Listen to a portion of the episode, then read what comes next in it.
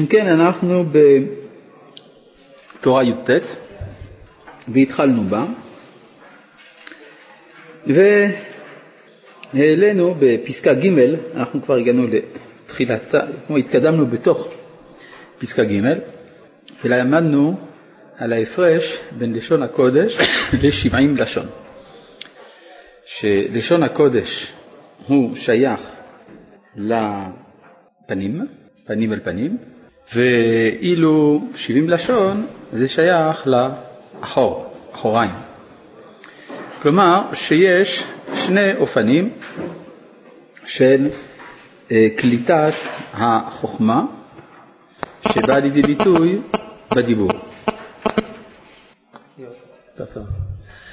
יש, אה, החוכמה של האדם באה לידי ביטוי בדיבור, ויש שני אופנים לקלוט אותה.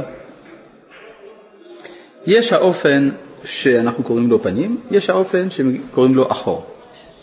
האופן הנקרא פנים הוא המגלה את הרצון, את האישיות, גם הרצון והאישיות של מי שאמר והיה העולם, ואילו האחור מגלה אומנם את החוכמה של הבורא, אבל לא את רצונו, אין בעצם מפגש פנים בפנים. וההבחנה בין שני אופני קליטת החוכמה שבדיבור זה ההפרש שבין לשון הקודש לבין אה, שבעים לשון. בסדר? כן, בבקשה. האם פנים כולל את האחור? קשה לראות אדם גם מפנים וגם מאחור. אה, אתה צודק. כלומר, האם אפשר לדעת גם את הרצון וגם את החוכמה? אחרי שאתה יודע את הפנים, אז יש הקרנה על האחור, ולא הפוך. למשל, אני מביא דוגמה לזה. יש מי שרוצים להוכיח את אמיתות התורה על ידי אה, שרואים איך שהתורה חכמה. למשל, דילוגי האותיות. בדילוג האותיות, למשל, אם אתה תדלג כל 35 אותיות בפרשת ויקרא, אתה תקבל אה, ג'ורג' מיטשל מבקר אצל ראש הממשלה. כן? למשל, כן? לא, לא בטוח שזה נכון, אבל תבדקו. כן. עכשיו, זה מוכיח שמה? שהתורה היא חוכמה. ועל ידי ההתעמקות בסגנון הזה, עלולים להפסיד את הרצון של מי שאמר והיה העולם. לכן, טוב יותר לדעת בתורה את מי שמתגלה בתורה, את רצון השם, אחר כך יש אז הקרנה גם על הדילוגי אותיות, על החוכמה. אז איפה היינו? כן, אז זה הבחנה בין לשון הקודש לבין שבעים לשון. אנחנו נראה גם שיש לשון אמצעית בין שבעים לשון לבין לשון הקודש, לשון ארמי, או מה שנקרא לשון תרגום, שגם לו יש משמעות, אנחנו נעמוד על כך. אבל אפשר לומר שחלק גדול מהבנת המערכת הרוחנית בעולם זה שיווי המשקל בין לשון הקודש לשבעים לשון, שפעמים אה, שבעים, סליחה, שבעים לשון גוברים על לשון הקודש, ולפעמים לשון הקודש גובר על שבעים לשון. ושיווי המשקל הזה הוא הקובע את הכיוון המוסרי של הבריאה, האם היא נוטה אל הטבע, או שמא היא נוטה אל המוסר. אם היא נוטה אל הטבע, קוראים לזה התגברות הנחש, אם היא נוטה אל המוסר, קוראים לזה התגברות האדם. בסדר? או אדם או נחש, אם נדייק, או חווה או נחש. מדוע חווה דווקא? כי חווה מלשון דיבור, יחווה דעת, יביע עומר, וגם שמחווה, מבריאת האישה, למדנו שהעולם נברא בלשון הקודש. שהרי אמר האיש, זאת הפעם עצם מעצמי ובשר מבשרי, לזאת יקרא אישה כי מי יש לו כוח הזאת, אומר רש"י, מכאן שנברא העולם בלשון הקודש. כלומר, זה לא דבר מקרי, אלא זה דבר עצמי, שבהופעתה של חווה, שהיא בבחינת לשון הקודש, נתגלה שהעולם נברא בלשון הקודש. עד כאן מובן?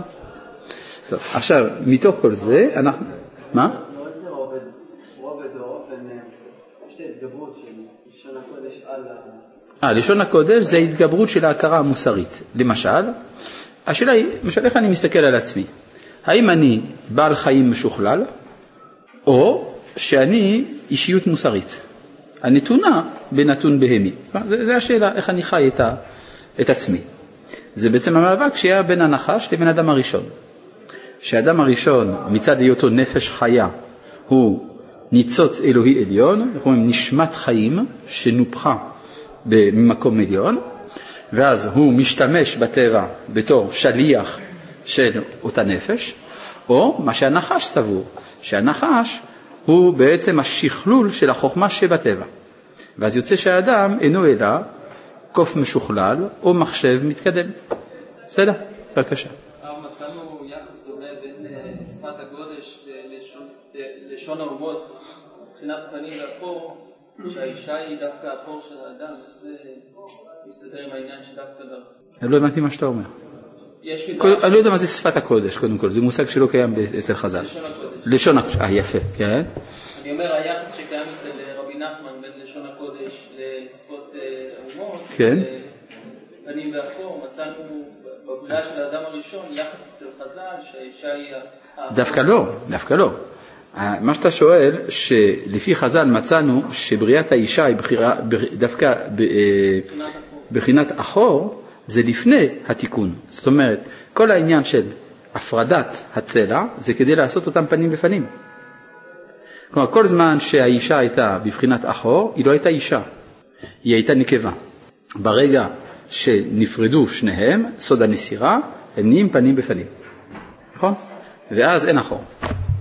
עד כאן ברור? טוב, זה בדיוק הנקודה. מה? אחור.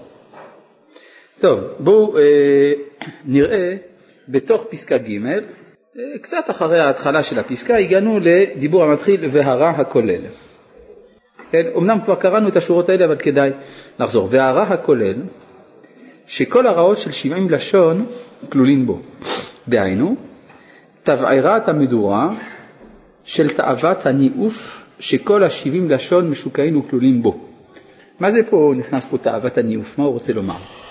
תאוות הניאוף זאת התאווה שמורה לו לאדם שהוא בסך הכל, אה, שבסך הכל הטבע הוא היסוד שגובר בו ועל הטבע יש כמין אוטונומיה, כן? זה לא שהתאווה המינית היא רעה מצד עצמה, אבל אם מזניחים אותה ונותנים לה אה, לפעול לבדה, אז היא פועלת באופן אוטונומי, וזה מה שנקרא תאוות הניאוף, וזה מה שבא לשכנע את האדם שהעולם הוא רע, כיוון ששולטים בו כוחות בלתי נשלטים, שהם כוחות הניאוף, ואז יוצא שאין לאדם תקווה להצליח את חייו בתור ישות מוסרית. עד כאן מובן? אז זה מה שהוא אומר כאן. הרע הכולל שכל הרעות של שבעים לשון כלולים בו, דהיינו תעבירת המדורה של תאוות ניאוף, שכל השבעים לשון משוקעים וכלולים בו, אם יש לי מישהו חתיכת טישו זה גם יעזור, נופל ומתבטל, ואין לו שליטה על ידי לשון הקודש. וזה בחינת מדורה של 70 כוכבים הנזכר בזוהר הקדוש. כן, בזוהר הקדוש, אה, יעבדוך עמים. יחידה מעקבותכם. עכשיו, בספר הזוהר כתוב שיש מדורה של 70 כוכבים. אז מי זה ה-70 כוכבים? הכוכבים הם האומות. היינו הרע הכולל שהוא תבעירת המדורה של תאוות ניאוף שכל ה-70 אומות כלולים בו. וזה בחינת חשמל. אז מה הסביר הגמרא, מה זה חשמל?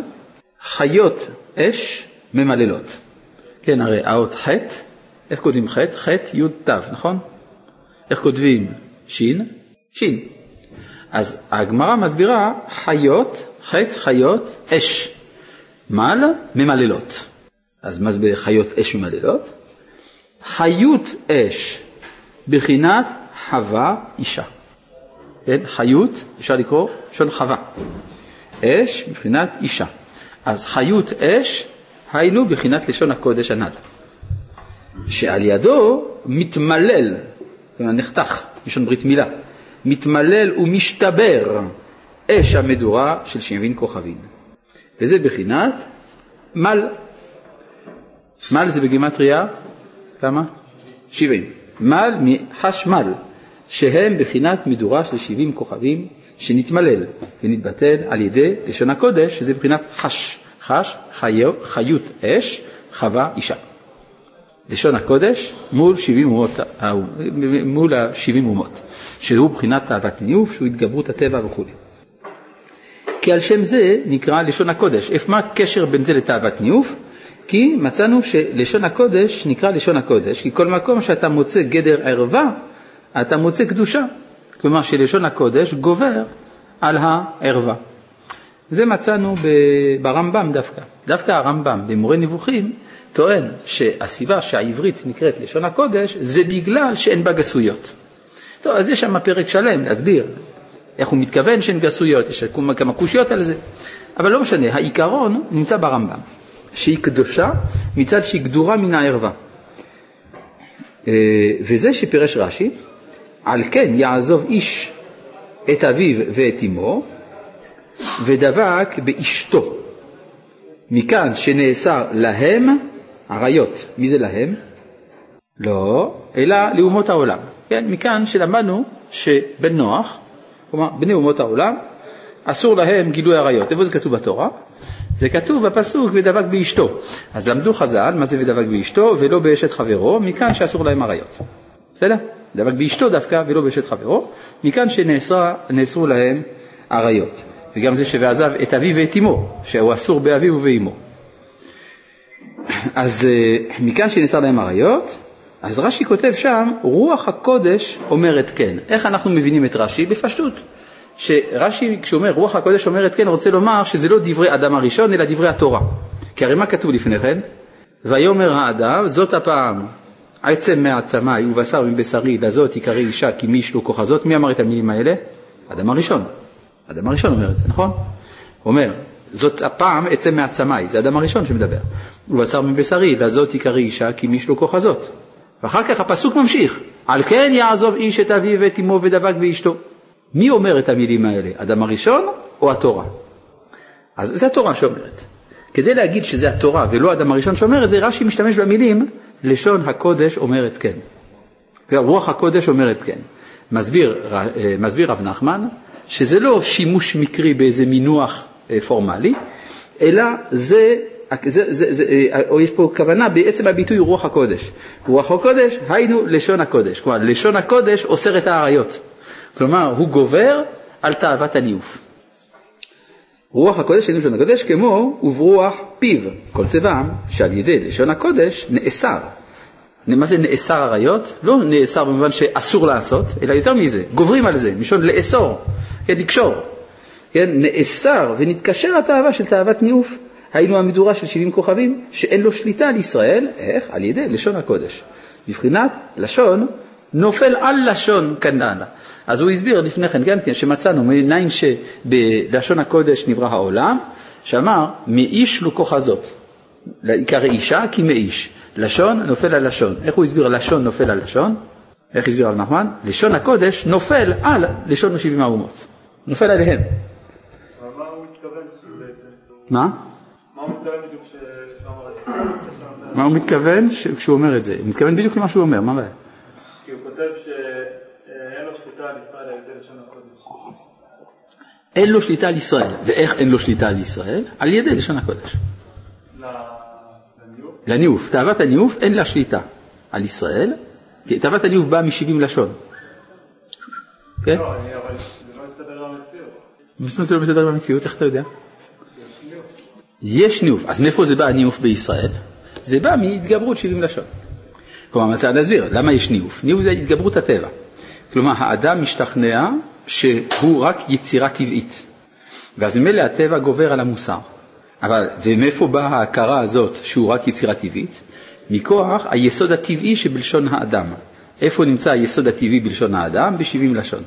איפה נמצא היסוד המוסרי בלשון האדם, בלשון הקודש. לכן לשון הקודש הוא נופ... אה, לשון נופל על לשון, ועל ידי זה נאסר עריות. מה זה נאסר? מתגברים. בסדר? טוב. כן. בשפה שאנחנו מדברים, האם אין יסוד טבעי? ודאי שיש גם יסוד טבעי. צריך להבין מה פירוש יסוד, מה זה לשון הקודש? אני מסביר מה זה לשון הקודש, רק רגע. מה זה לשון הקודש? לשון הקודש זה הלשון של הקודש. כי אם לא היית צריך לקרוא לזה לשון הקדושה. מה זה לשון הקודש? הלשון שבה משתמש הקודש כדי להתבטא. לכן אפשר לומר, לשון הקודש זה הנבואה. זאת העברית עם הכוונות שלה, לא העברית סתם. בסדר?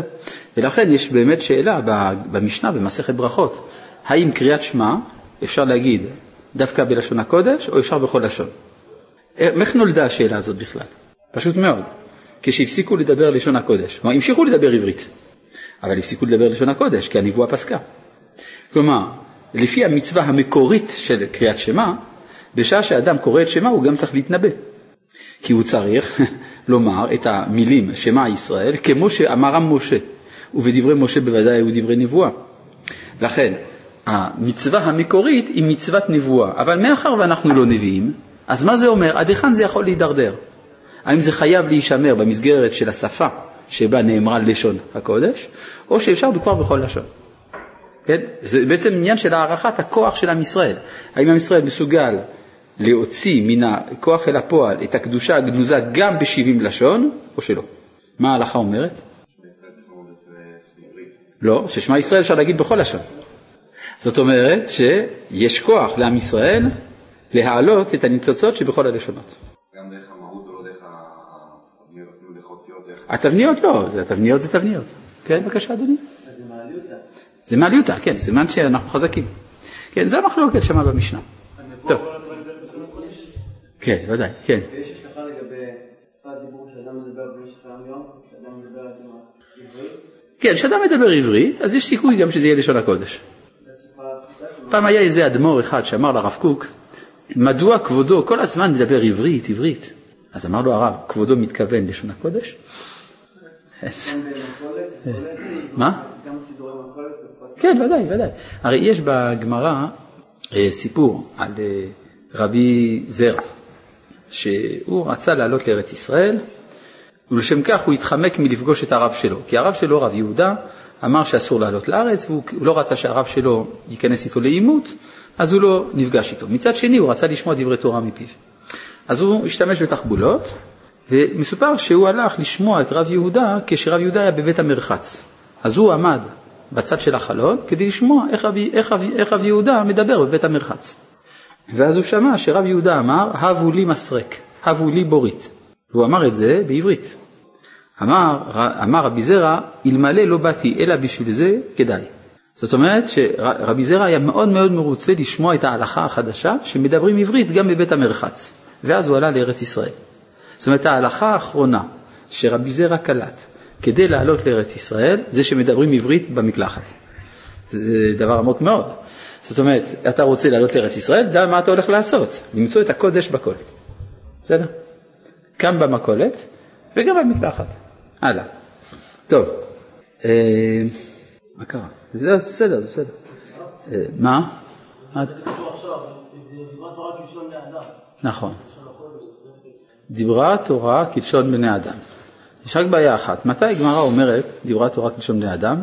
כשזה לא מובן. צריך, כל המקומות שהגמרא אומרת דיברה התורה כלשון בני אדם זה כשיש קושייה. ואז יוצא שאנחנו לא מבינים מה שכתוב. אלא השאלה היא איזה בני אדם. בני אדם, אבל איזה? כן. טוב. לשון הקודש זה הנבואה.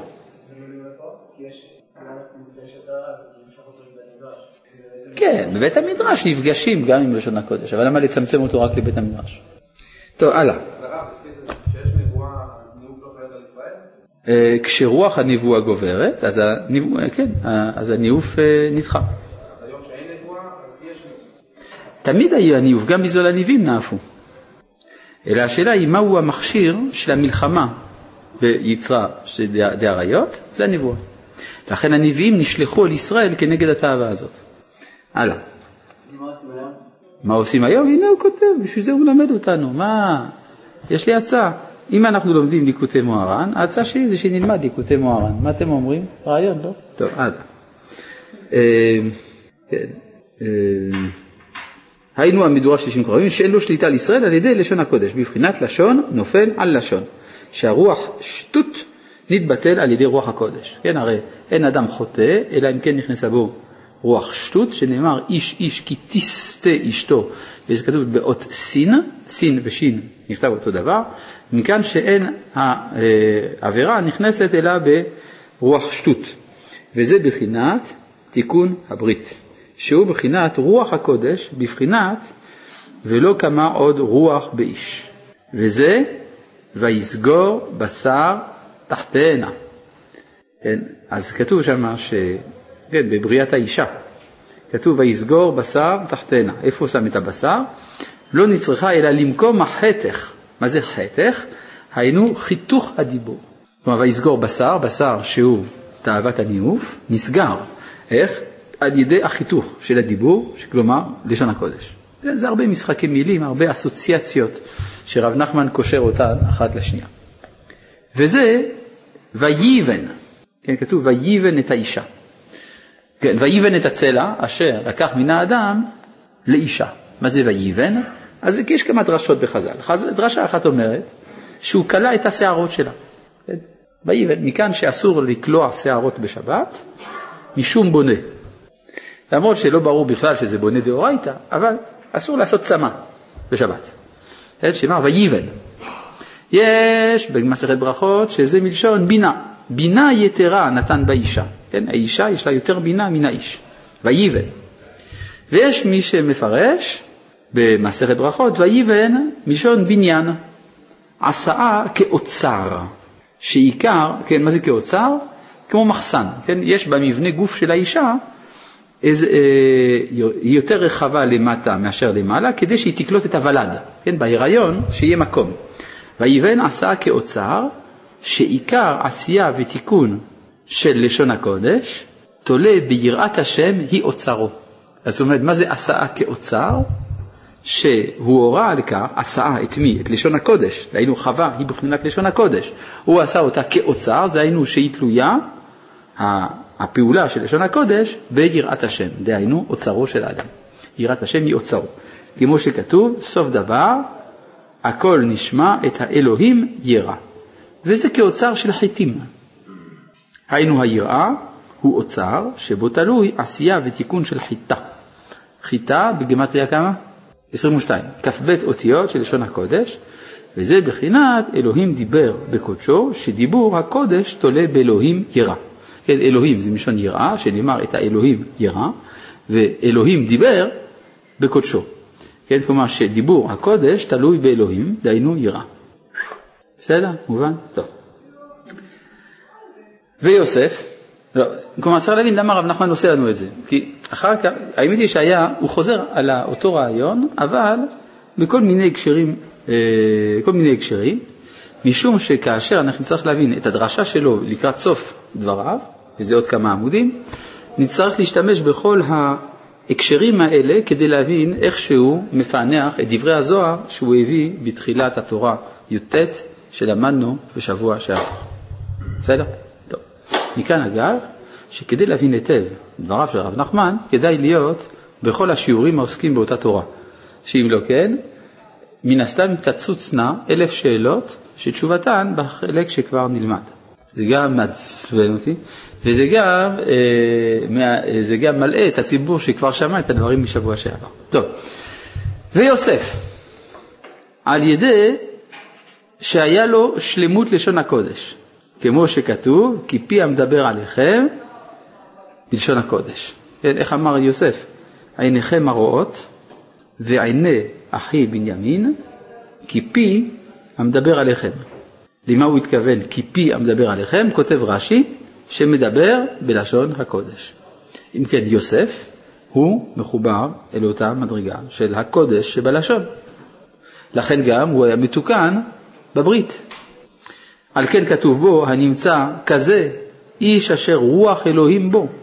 רוח אלוהים, היינו תיקון הברית, בבחינת ולא כמה עוד רוח באיש, באיש.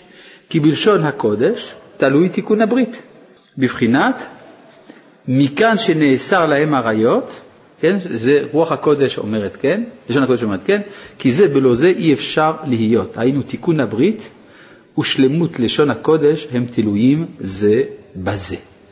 כלומר, אם אדם איננו מתוקן בברית, זה ניכר גם בלשון שלו. מה זה אומר? שאם אדם לא מתוקן בברית, אז זה ניכר גם בלשון שלו.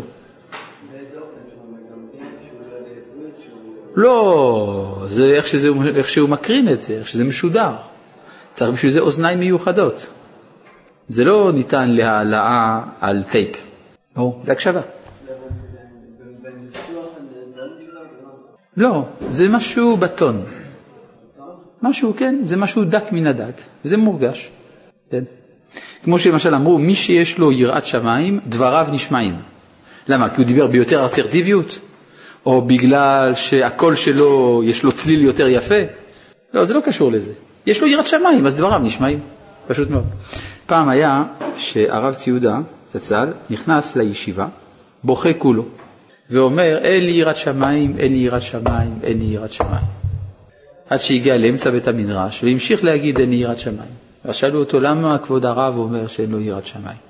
הוא אומר, כי אתמול אני אמרתי בישיבה שיעשו כך וכך, ולא שמעו לי. והרי מי שיש לו יראת שמיים, דבריו נשמעים. אז אם לא שמעו לי, סימן שאין יראת שמיים.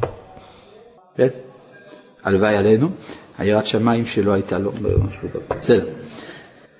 אה, וזה, אגב, אחרי שהוא, שהוא אמר את זה, נראה לי שעשו את מה שהוא אמר. כן. טוב, אז מה שאומר כאן, וזה, כי זה ולא זה אי אפשר להיות. היינו, תיקון הברית ושלמות לשון הקודש, הם תלויים זה בזה. ברור? כי מי שמתוקן בברית, זה ניכר גם בלשון שלו, בדיבור שלו. וזה ורועה זונות יאבד הון. אל תקרא מהונך, אלא מגרונך. פה הרב נחמן מחבר שתי דרשות. כתוב, ורואה זונות יאבד הון. ויש מקום אחר במשלי שכתוב, כבד אל מהונך, וחז"ל אומרים, אל תקרא מהונך אלא מגרונך. שצריך, כן, זה מצווה לשיר יפה לכבוד השם וכולי, זמירות שבת וכולי, שהוא בחינת לשון הקודש, כי הרי הלשון יוצא מן הגרון. כי מי שפוגם בברית, מאבד לשון הקודש. וזה כבד את השם מהונך, כבד דייקה, כי בו תלוי בחינת כבוד. כי הפך הכבוד הם חרפות וביזיונות. והם תולים במקום מעריין כמובא בתיקונים, ולא יתבוששו, אין בושת אלא במקום מעריין. הרי כשיש ערווה יש בושה, כן, הרי כתוב ולא יתבוששו. הסימן שכשיש ערווה יש בושה. העריין הוא פגם הברית, בבחינת עורלה. מה זאת אומרת? אדם הראשון, כתוב שהוא היה ערל, מעניין מאוד, מה זה העורלה? העורלה זאת ההכבדה הטבעית על נפש האדם. לכן על מנת להשתחרר מן השעבוד אל הטבע, השעבוד היתר אל הטבע, ציוותה התורה לעשות ברית מילה, כדי לשחרר את האדם מן האחיזה של הטבע. אז זה מה שאומר, אריין הוא גם הברית בחינת עורלה, בחינת כי חרפה היא לנו. על מה אמרו את זה, כי חרפה היא לנו? לא נוכל לתת את ביתנו לאיש אשר לא עורלה, כי חרפה היא לנו. נכון? פסוק בספר בראשית, נכון, בראשית. אה? כן, כן, כן. לא הוגן. טוב, זה נכון, לא אמרתי שזה הוגן. מה שקורה לאדם הראשון בכלל לא הוגן באופן כללי. כן, כי הכל זה הפילו עליו תיק, זה ברור. לא, זה כתוב, לכל זמן ועת לכל חפץ. מה זה עת לכל חפץ? עת הייתה לו לאדם הראשון שיצא מן הגן. זאת אומרת שהם תפור. כן, בעלילה באתה, תפור. לכן להגיד פייר או לא פייר, אני לא יודע. כן, טוב. וזה כבד, שהיא הפך של חרפות וביזיונות, שהוא תולה בהונך, היינו בגרונך, שהוא שלמות לשון הקודש כנ"ל, ושם יוסף על שם שלמות לשון הקודש, שהוא תיקון הברית, בבחינת אסף אלוהים את חרפתי, כי בו תלוי כבוד, כי אין בושת אלא במקום מריין, כנ"ל. מכאן השאיפה שמצאנו אצל הציונים הראשונים, העברי דבר עברית. כן, הייתה הרגשה כזאת שהכבוד של האומה תלוי בחזרת הלשון. לא ידעו בדיוק איך להסביר את זה. לכן לפעמים כדאי להיות קשוב לעיוותי הלשון של העברית המודרנית. למשל, האמירה אני יבוא, אני אסביר לך, אני יאמר לו וכדומה, שזה משהו נורא. במקום להגיד אני אבוא, אני אסביר, אני אומר, נכון? מה זה אני יבוא? זה כביכול לדבר על, בגוף, על הגוף הראשון, אני, בגוף שלישי הוא, נכון? כלומר, זה הסרת האני מהזירה. אפילו האני שלי הוא בגוף שלישי, הוא מישהו אחר. כלומר, זה אובדן הישירות, כמין בושה שהשתלטה על האדם. זאת ענווה פסולה. הענווה הפסולה, יש לה השלכות פוליטיות, מאיפה באה השמאלנות? אתם מבינים, מאיפה זה מתחיל? תיקון הלשון משנה את הכל. כן, מעשה באדם אחד שהרג מחבל ליד הקריה. לפני כמה שנים זה היה, אם מישהו זוכר. היה אדם שהיה איזה מחבל שרצה לפגע, והיה אדם אחד שהיה לו נשק, ירה שתי יריות באותו מחבל. יישר כוח, כל הכבוד וכו'. אבל מעניין ששמעתי אותו ברדיו מדבר, אז הוא אמר, זיהיתי את המחבל, ראיתי שהוא עולה מכאן, נורו שתי יריות וכו' וכו'. כן? כלומר, הכל הוא אמר בלשון מדבר בעד עצמו, חוץ מהירייה. לא הוא ירה, כי זה לא בסדר לראות. כן? נורו שתי יריות, אני לא רוצה להסתבך, לא יודע מי. כן? כן? מה? כן, זה ענווה פסולה. כי הענווה האמיתית היא שהאדם לוקח אחריות גם על המעשה המוסרי שלו. כאן, הוא לא... פה, איפה שהצדק מופיע, אתה צריך לקחת עליו טרמפ. אה, אז, אז יש פה איזה קשר, אני חושב, מאוד עמוק, ולכן כדאי לשים לב לעיוותי הלשון. כן. אה, ונחש, או למשל, יש גם ביטוי כזה, רשום כאן. אנשים אומרים רשום, במקום להגיד כתוב. אני כמה פעמים מעיר על זה, זה לא סתם. כי להגיד רשום שם, זה בעצם להגיד שזה לא כתוב. אלא מישהו רשם את זה, זה בטעות, וזה, אפשר למחוק את זה. כתוב, זה אסרטיבי, זה כתוב. טוב, ונחש, שהוא הרע הכולל הנ"ל. עכשיו אנחנו, לפני כן הוא אמר שהרע הכולל זה ה-70 לשון, נכון? עכשיו הוא אומר שהרע הכולל נקרא נחש, זה אותו הדבר. ש... מה? שיעור שעבר, דיברנו על זה, כן, בטח. ונחש, שהוא הרע הכולל, הנ"ל, כשאין שלמות בלשון הקודש, אזי הוא הולך ושולט על לשון הקודש. טוב, לא לטעות, זה לא אומר שנשתמש במילים לועזיות. לא כן, יש כאלה שאומרים, אסור לדבר במילים לועזיות. לא זה לא קשור לעניין. מילים לועזיות לא נקלטות בלשון הקודש, זה בסדר גמור. למשל, המילה פנס, שהיא מילה יוונית. כן? כן, כן, כן, כן, כן. או המילה אה, פרדס, שהיא מילה פרסית, או המילה אה, תלפיות, שהיא גם כן מילה יוונית, הפריון, מילה יוונית, כן? זה בשיר השירים, לא? כמה שאני זוכר. כן? אז אם כן, אין, אה, אין להתבלבל, אה, מילים לועזיות לא נכנסות אפילו לתוך התורה, כן? או המילה דת, גם כן, מילה פרסית, המילה טרף, שזאת מילה ארמית, נכון? מה פירוש המילה טרף בארמית? עלה. טרף בארמית זה עלה.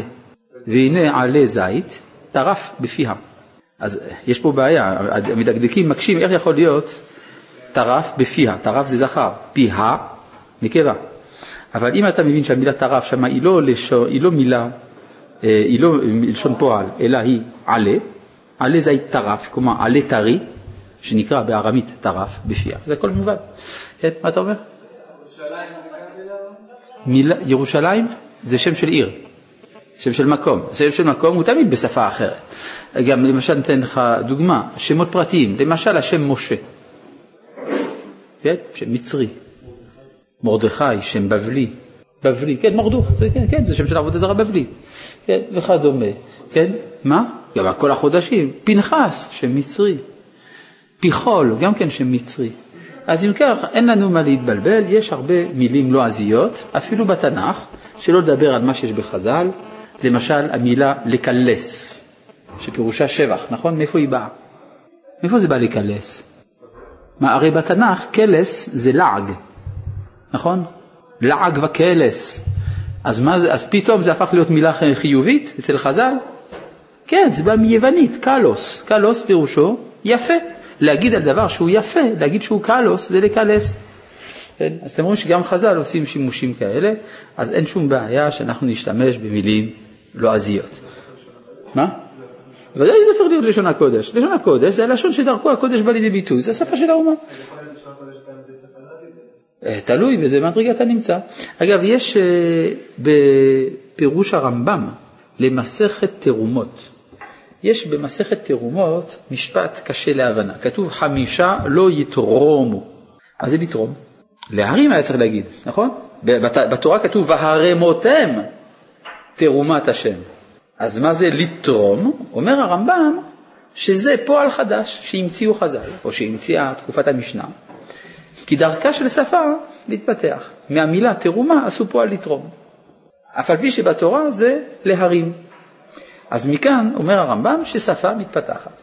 אז שלא יספרו סיפורים, שהשפה שלנו היא לא לשון הקודש בגלל שהיא עברה שינויים, יש גניוס פנימי, גאון פנימי של, הצפ... של השפה, שהוא מאפשר את ההתפתחויות האלה. יש אפילו בגמרא, בירושלמי, על אחד שרצה לקרוא בברייתא, משנה, סליחה, שבה הוא קרא רחלים, ורבי יוחנן אמר לו, תקרא רחלות.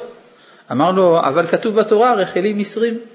אמר לו, לשון תורה לחוד ולשון חכמים לחוד. טוב, בואו נמשיך. אז אם כן, לא, פשוט רציתי שלא לטעות, כשרב נחמן אומר שהנחש גובר על לשון הקודש, אין הכוונה על ידי חדירת מילים לועזיות, שאם לא כן, היינו צריכים למחוק פסקאות שלמות ברב קוק, שזה בוודאי לא נכון לעשות, כן, שהעיקרון הידוע. עכשיו, ונח... מה? מה שהיה להוכיח. ראשי תיבות, משל. משל עם החטא, חשמל. ונחש, שהוא הרע הכולל הנ"ל, כשאין שלמות בלשון הקודש, אזי הוא הולך ושולט על לשון הקודש. בבחינת נחש, זה, לפעמים זה מה שנקרא הכל קול עשיו והידיים ידי יעקב. זה נקרא יידיש. זה הקול של עשיו שמשתלט על ידי יעקב. כן? יש דבר כזה. אה, בבחינת נחש שולטנות על בשרה, שהשלטון של הנחש הוא על הבשר, כמובן בזרוע הקודש, בפרשת נוח ס"ה עמוד א' ופקודי רס"ט עמוד א', איך אני יודע? זה כתוב למטה. היינו בחינת חווה הנ"ל, שהיא בשר מבשרו, בבחינת בשר קודש, וזה בחינת נחש, שפיתה לחווה, והטיל בה זוהמה, שהרוח שערה, הרוח שטות, אשת כסילות, והולך ומפתה את הרוח הקודש, שהוא לשון הקודש, אישה חכמה, בבחינת חוכמת נשים, ומטיל בה זוהמה. זה גם הרמב"ם, בהקדמתו למורה נבוכים, מסביר שכל ספר משלי כולו הוא משל למערכת היחסים בין החומר לצורה, ודימה את החומר לאישה, שלאורך כל הספר היא כאישה זונה, ובסוף הספר כאשת חיל. תלוי לפי מערכת היחסים בין החומר לצורה. וזה לפי הרב נחמן מאוד מובן, אם זה לשון נופל על לשון, או לשון מפילה לשון. זה, זה השאלה. כן. מה זה נחש מטיל זוהמה? בואו בוא נחשוב, מה זה בדיוק הנחש שהטיל זוהמה בחווה? נכון? כתוב שהוא בא על חווה והטיל בה זוהמה. איפה חז"ל הלכו לחפש ציורים כאלה? זה לא כתוב, נכון? חוץ מזה, הנחש, מה פתאום שהוא יבוא על חווה? הנחש יש לו בת זוג, נחשה. מה הוא צריך את חווה? נחשית או נחשה? מחלוקת. בסדר. על כל פנים, יש לו, יש למר נחש, יש גברת נחש, נכון? אז בשביל מה הוא צריך את חווה? אלא, אם תשים לב טוב טוב, בתורה, מי זה הנחש? כתוב, והנחש היה ערום מכל חיית השדה אשר עשה השם אלוהים. מה זה ערום? מה אומר ארונקלוס? חכם, חכם, נכון? וחיביה אבה חכים מכל חיבת ברע, דיעבד השם אלוהים. אז מה זאת אומרת? שהוא היה החיה החכמה ביותר. מי, היא החיה החכמה ביותר שאנחנו מכירים בעולם? האדם. אז אם כן, מי זה הנחש? זה האדם עצמו. זאת אומרת שהקשר בינו, הרי רש"י כותב ככה, ראה אותם משמשים ונתקנה בחווה. זאת אומרת שיש באדם שני אופנים להתייחס אל הדיבוק באשתו. יכול להתייחס לזה באופן מרומם, הוא יכול להתייחס לזה באופן שפל. או שהוא בהמה, ואז הוא נחש, זה נחש שבא על חווה ומטיל בה זוהמה, כלומר הוא מטיל זוהמה בקשר האישותי, או אדרבה, הוא נעלה וקדוש, אז הוא מרומם את הקשר הזה למדרגות של קדושה. כן, בבקשה. מה? זה הקללה של הנחש, ודאי. שמכאן ואילך יש קושי לגלות את הקודש דרך הטבע. ולכן צריך לשים אותו למטה, והאדם יכול להיפגש עם הקדוש ברוך הוא רק דרך הנשמה ולא דרך הטבע. כלומר, לפני כן הנחש והנפש היו באותה מדרגה, ובגלל החץ נעשתה הקללה. דהיינו, שהנפש למעלה והנחש למטה. בסדר? נעשה שינוי. כן. בקשר למילים של אה, שפת אומות מתלבשת על לשון הקודש, אז זה מתבטא נגד שפה, שפה עברית שהיא כאילו עם טעויות. אה, כן, למשל מה שאני הבאתי לגבי השימוש בגוף שלישי לגוף ראשון. כן. זה, כן, בדיוק. כשאנחנו מאמצים מילים מהם זה ליקוט ניצוצות, זה משהו אחר לגמרי. בסדר? לא? כן. אה? הנפש מעל הנחש, הציור הזה שעשיתי פה עם שתי ידיים שלי, פשוט מאוד. זה אומר שאם אני רוצה להיפגש עם הקדוש ברוך הוא, אני חייב לפנות אל החלק הנשמתי שלי. ודרך החלק הטבעי שלי אני מגיע לעבודה זרה. בעוד שלפני החטא, האדם היה יכול להגיע לקשר עם הקדוש ברוך הוא בין דרך הנשמה, בין דרך הטבע. זה היה שווה. בסדר? אבל זה השתנה. ברור. אז זה מה שהוא אומר כאן, אה, וזה בחינת לפתח חטאת רובץ. לפתח היינו פתחי פיך של לשון הקודש, שהחטאת הזה רובץ לינק ממנו. כן, הרי כשעגל רוצה לינק הוא רובץ. אז זה אה, מה שעושה הנחש. ודע שאשת כסילות הזאת, שהוא כללות הרע של שבעים לשון, אי אפשר להם לינק מאישה חכמה מלשון הקודש הנ"ל, אלא על ידי בחינת עץ הדעת טוב ורע, שעל ידו הוא מפתה את לשון הקודש ומטיל זוהמה. ועץ הדעת שיש בו שני כוחות שהן טוב ורע. הוא אמצעי בין לשון הקודש שהוא אישה חכמה שכולו טוב, ובין לשון השבעים עממים שכולו רע. אם כן, יש פה לשון אמצעית, והלשון האמצעית היא לשון הפיתוי. ו- ומהי אותה לשון אמצעית? ארמית. כן, הארמית, יש לה תפקיד מאוד מאוד מורכב בתוך המערכת, וזה מה שאנחנו נלמד עוד מעט. מה? אה? מה? כן. כולו רע זה מצוין, כולו רע זה לא מרמה. לכן כתוב שהמלאכים מבינים בשבעים לשון, אבל אינם מבינים בלשון ארמי. כלומר, אל תזייף. זה כמו שלמשל אומרים גם על ילד, לפי הזוהר, שיש לו רק יצר הרע. לכן הוא מתוק מדבש. כלומר, מי שממלא פונקציה באופן נאמן, הוא בסדר גמור. לא, זאת אומרת, לשון 70 אומות זה בסדר גמור, זה כולו רע, זה בסדר. כלומר, זה לא רע להיות כולו רע, אם אתה מבין אותי. זה רע, כן, זה התפקיד, אז לכן הם בסדר גמור.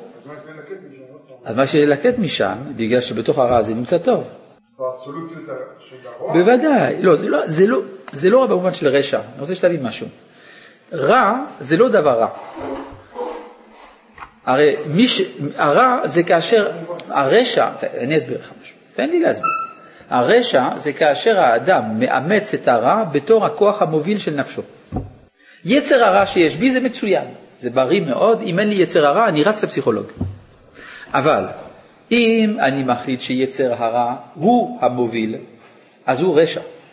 כלומר, התוספת שהפכה אותו לרע באמת זה השין, נכון? לכן מה נאמר ברשע בהגדה? שצריך להקהות את שיניו, את השין שלו, כדי שיישאר הרע הטבעי. מובן? אתה איתי? אז יש הרבה מה ללקט מן הרע. כי אולי, אני מבין את השאלה, אולי אני אסביר עוד נקודה. אתה בוודאי זוכר בספר שמונה פרקים מה מסביר הרמב"ם במידות, איפה הטוב ואיפה הרע. הטוב נמצא באמצע, הרע בקצוות. יוצא למשל, ניקח את הדוגמה הראשונה שהרמב"ם מביא שם, הקמצנות. קמצנות מידה רעה, פזרנות מידה רעה, המידה הטובה היא באמצע נדיבות. נדיבות. איך מגיעים לנדיבות? אם אני אעשה שייק של קמצנות ופזרנות ביחד, מה יצא לי? נדיבות. יוצא לפי זה שלא הקמצנות ולא הפזרנות הם רעים, כי עובדה שאם אני מערבב אותם, יוצא לי טוב. יוצא שהרע הוא רק טוב חלקי. מחצית הטוב הפכה להיות רע. מובן? עכשיו, כך שאם תיקח את כל השבעים לשון ביחד, הרע הזה והרע הזה והרע הזה והרע הזה, תכניס אותם לבלנדר, לא לבלנדר, סליחה, למערבל, מה יצא? טוב. בסדר? מובן? כלומר, אם אתה תיקח כל המרכיבים של הבדיחות על צוללות, דהיינו, בצוללת אחת נמצאים צרפתי וגרמני ורוסי. בבדיחה אחרת יש אה, אמריקאי ואוסטרלי ויפני, נכון? וכולי, נכון? תיקח את כל המרכיבים, תעשי אינטגרל של כל האפשרויות של הבדיחות על צוללות, תערבב, יצא לך יהודי. יהודי, כן? הרי כתוב אשר בחר בנו, מכל העמים. זאת אומרת, בחר מכל עם ועם קצת, עשה מזה עם ישראל. זה מה, גם במה שאנחנו נקרא בשבועות, וייתם לי סגולה מכל העמים, מכל העמים, כי לי כל הארץ, מובן? וזה מה שנאמר גם פה. אז אה, ועץ הדעת טוב ורע זה לשון תרגום. מה זה תרגום? ארמית. שהוא אמצעי בין לשון הקודש ובין לשון של 70 עממים. ולשון עממין, כשרוצים לינק מלשון הקודש, אי אפשר להם לינק ממנו, אלא על ידי לשון תרגום. זה פה דבר עמוק מאוד. מה לארמית ולהכשלה הזאת? כן, כביכול, הארמית מכשילה את לשון הקודש. יש פה משהו, איזה סוד בדבר. כן. לשון תרגום הוא בחינת אישה משכלת, בחינת משכיל על ידי תורגמן, כי לשון תרגום יש בו טוב ורע, לפעמים הוא מבחינת משכיל ולפעמים הוא מבחינת משקל. ואשת כסילות הזאת, היא מפתה את האישה חכמה על ידי אישה משכלת או משכלת, כי עיקר תגבורת הקליפה אינו אלא על ידי לשון תרגום בבחינת ארמי עובד אבי, ובבחינת מן ארם ינחני בלק, שהוא לשון תרגום, שהוא לשון ארמי, שדרך שם מתעוררים לינק מהקדושה. טוב, זה צריך הרחבה, אני, אני מוכרח להרחיב בדבר הזה, ואת זה נעשה בעזרת השם יתברך בפעם הבאה, שלום.